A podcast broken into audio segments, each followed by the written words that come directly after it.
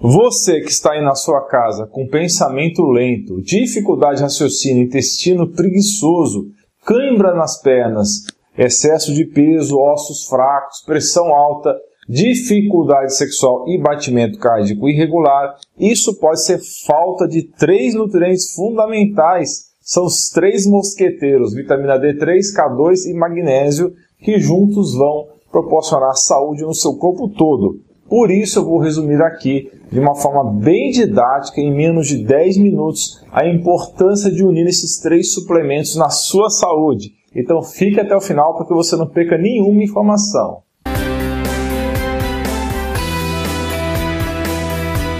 Pessoal, não se esqueça de dar like nesse vídeo, isso é muito, muito importante mesmo para o canal. E se inscrever ativando o sininho de notificações. A vitamina D é uma das vitaminas mais importantes com inúmeras aplicações e funções. E para saber mais a respeito, veja a playlist do card e na descrição. Mas eu vou resumir aqui para vocês. 1. Um, a vitamina D é importante na absorção e utilização de cálcio no organismo e permite a incorporação de cálcio nos ossos. 2. Ajuda a controlar os níveis de açúcar no sangue e ajuda a prevenir e evitar diabetes. Isso porque ajuda na função da insulina. 3. Protege contra o câncer. 4. Combate a doença cardíaca e cardiovascular. 5. Melhora o sistema imune ou de defesa. 6. Facilita a regulação hormonal e ajuda no humor e função sexual. 7. Ajuda na concentração, aprendizado e memória. Mas a vitamina D3 precisa de um fundamental ajudante que se chama K2, vitamina K2, e não confunda com a vitamina K1. Enquanto que a K1 tem um importante papel de prevenir coágulos sanguíneos e distúrbios hemorrágicos, a K2 funciona de maneira diferente. De acordo com um estudo de 2019 publicado no International Journal of Molecular Science, os benefícios da K2 são ajudar na assimilação de nutrientes, crescimento de bebês e crianças, fertilidade, função cerebral e saúde óssea e dentária.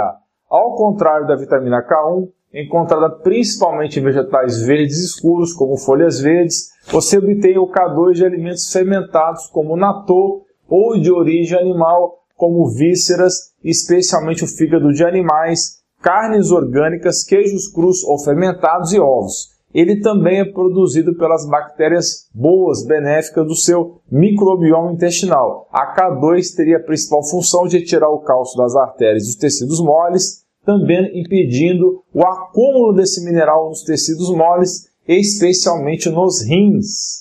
E por que então a deficiência de K2 se tornou tão comum nos dias atuais? Porque as pessoas não comem mais fígado e comem alimentos industrializados demais. Já comentei aqui sobre as principais fontes de K2, mas não custa repetir. Vísceras, como fígado de boi e galinha, os alimentos à base de soja fermentado como natô e outros alimentos fermentados como chucrute e picles, porque esses alimentos têm as bactérias que produzem a K2.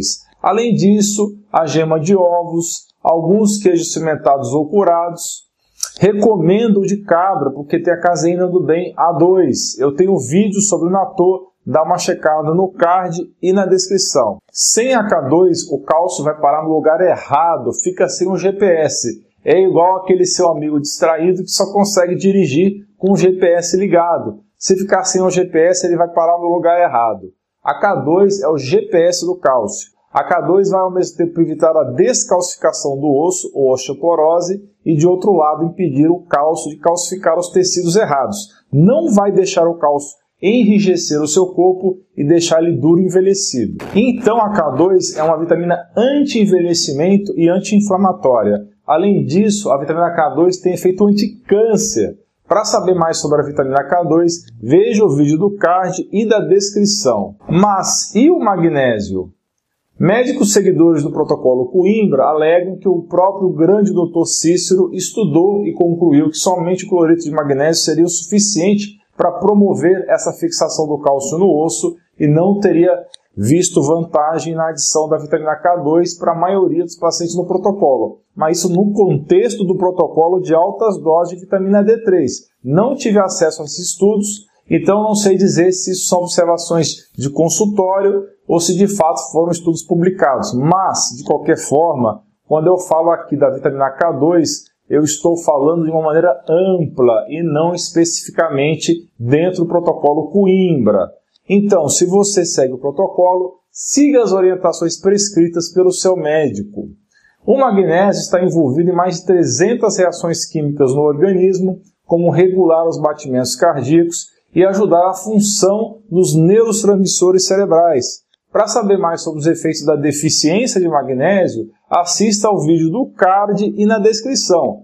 Ele ajuda a regular a pressão arterial, atua na saúde dos ossos em conjunto com cálcio, fósforo, boro, zinco, cobre, silício, estrôncio, vitaminas A, D e K2, regula os níveis de óxido nítrico no corpo, apoia o funcionamento correto de nervos e músculos e ajuda também no funcionamento dos intestinos. Então, nesses três elementos, vitamina D3, K2 e magnésio, eles se ajudam mutuamente e é recomendado que sejam tomados juntos. Para quem come alimentos fermentados ou vísceras com certa regularidade, provavelmente tem bons níveis de K2 e talvez não precise repor. Quem já come muitas folhas, muitas crucíferas com destaque para o espinafre, amêndoas e também bastante abacate, não precisaria se preocupar com suplementação do magnésio. A vitamina D é que é mais complicada, porque precisa se expor ao sol do meio-dia por 15 minutos todos os dias. Então, é o item mais difícil dos três para obter naturalmente. Mas caso você não coma esses alimentos que eu falei até agora, como obter então? Quanto de cada um no dia a dia? Grosseiramente falando, aí eu digo realmente bem grosseiramente, porque é, varia de pessoa para pessoa, 400 mg de magnésio ao dia de reposição seria o um número adequado. Em relação à vitamina K2, se você não come fermentados e vísceras, cerca de 200 microgramas por dia. E a vitamina D3 é extremamente variável as doses, que pode variar algo entre 2 mil e 10 mil por dia. Isso pode ser uma boa média, mas Lembrando, pessoal, não faça nada sozinho. Nesse momento em que todo mundo está em casa de maneira forçada, hoje está muito mais fácil você ter acompanhamento médico pela telemedicina que foi liberada nesse momento.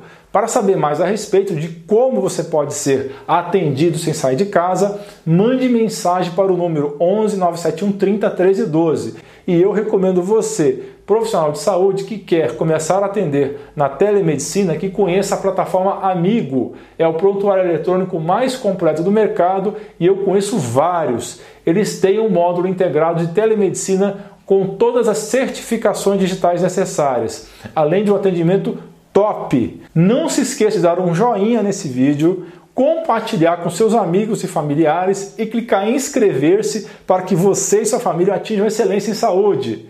Conheça o grupo de apoiadores. O link está na descrição. Você vai participar de um grupo no WhatsApp para tirar dúvidas. Você também pode participar pelo clube de membros do YouTube. Mas se fizer isso, se clicar no botão abaixo desse vídeo dentro do próprio YouTube, eu preciso que você mande os seus dados por e-mail, ok? Devido às políticas de censura nas redes sociais, o grosso do meu material agora será pelo meu site, canal do Telegram e podcast. Se você gosta do meu material, não tenha preguiça e confira os links na descrição, ok? Você é fera! Um grande abraço e um beijo no seu coração.